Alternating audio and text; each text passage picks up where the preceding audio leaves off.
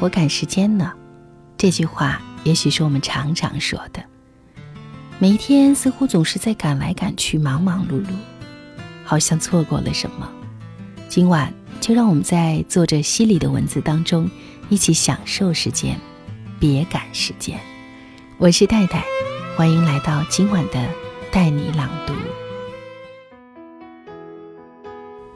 开车1年之后，会产生一种幻觉，以为自己是全城最好的司机。在拥堵道路上艰难行进时，总忍不住埋怨过往的司机，为什么变道不打转向灯，居然猛打方向盘，开车还敢打电话，前面没车竟然只开30迈，竟敢插队。想快速抵达目的地的迫切心情与老司机的责任感相互交织，让人内心焦灼。让我这样一个善良温柔的人也系上安全带，踩下油门就分分钟变路怒族。我一直非常喜欢城市的夜景。读大学时，学校东门外有一条过街天桥，冬天晚高峰的时候，站在上面朝下看，亮着灯的车紧密地连在一起，像星河里热闹又孤独的星辰，缓慢地沿着自己的轨迹运行。有时我会在天桥底下的公交站随意等一路车，晚高峰的冲击已经过去，公交车里空荡了许多，空气里还残留着浑浊的热流，分不清它属于哪一波乘客。寒冷的夜晚，因这密闭空间里陌生人的相遇，温暖了一些。选一个靠窗的位置，用手抹去窗户上的腾起的雾气，朦胧的灯火就跳进了眼睛。繁密住宅区透出的光都低调地悬浮在半空，商场的照明总是斑斓又充足，饭馆闪烁的门头抚慰晚归又饥饿的上班族，巨大的广告牌则把每个人内心的疏离照得透亮。我经常看得出神，心里涌出感动来，以为自己窥见了这座城市的灵魂，以为它将长长久久地把我留下来。自己开车之后，发现什么都来不及，早晨上班来不及，见朋友来不及，出门办事来不及，晚归回家来不及，就连外出游玩也着急，恨不能一脚油门就到目的地。我在属于自己的小小空间里酝酿发酵着焦虑，根本顾不上体味城市的情绪。这种来不及甚至席卷着生活的方方面面。结婚要趁早，生孩子要趁早，创业要趁早，挣钱要趁早，到处都是好心的提醒和规劝，让人以为稍一松懈就会变成异类。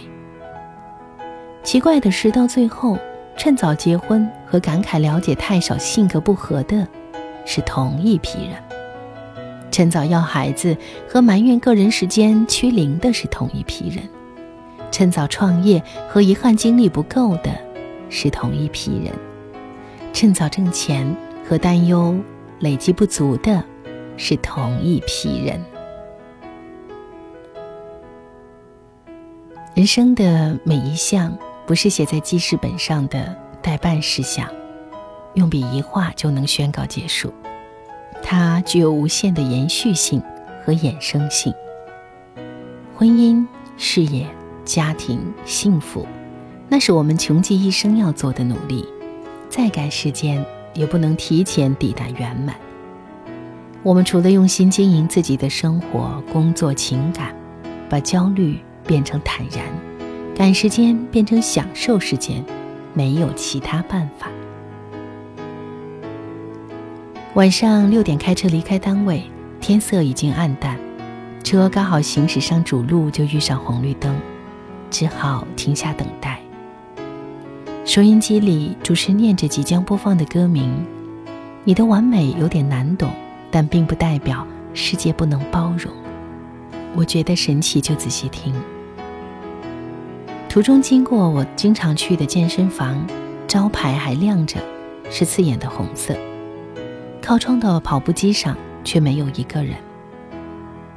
不远处的十字路口边新开了家饺子馆，招牌很新，大冷天望去就能想象出饺子冒出的热气，着急赶回家的心就这样融化在了夜色里。只要在路上，就没什么来不及。这是作者西里的文字，写了生活一些琐碎的感受，其实也很像我们的每一个人，不是吗？常常忙着赶路，拥堵在路上，常常做不完的事情，常常抱怨赶时间没时间。其实换一种心态，你会发现生活还是很美的。我是戴戴，谢谢你今晚的聆听。更多美文请关注公众号带你朗读，戴是不可取代的戴。让我们下期节目再见。痛不痛，要不要说出来？行不行，熬不熬得过来？你脸上那笑容不复在，我要把它抢回来。就算敌人多强大，你的吻没有点能懂，并不代表世界不能包容。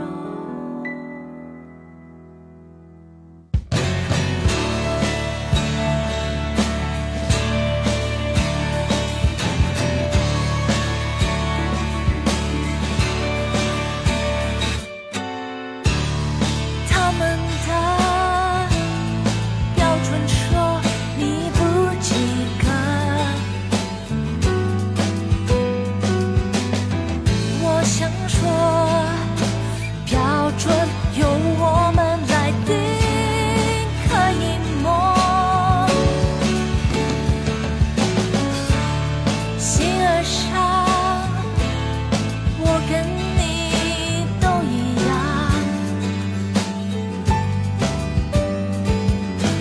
我肮脏，你也不漂亮，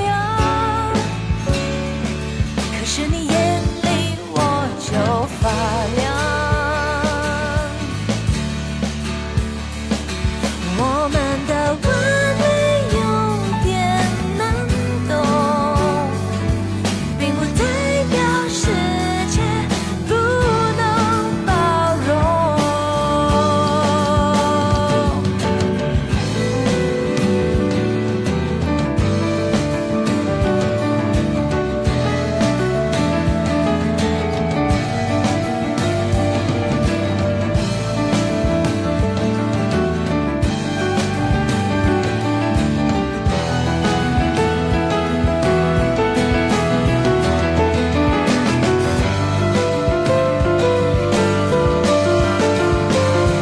觉得完美不是无瑕疵的一场戏，每一道痕迹背后都有一段经历。谢谢你让我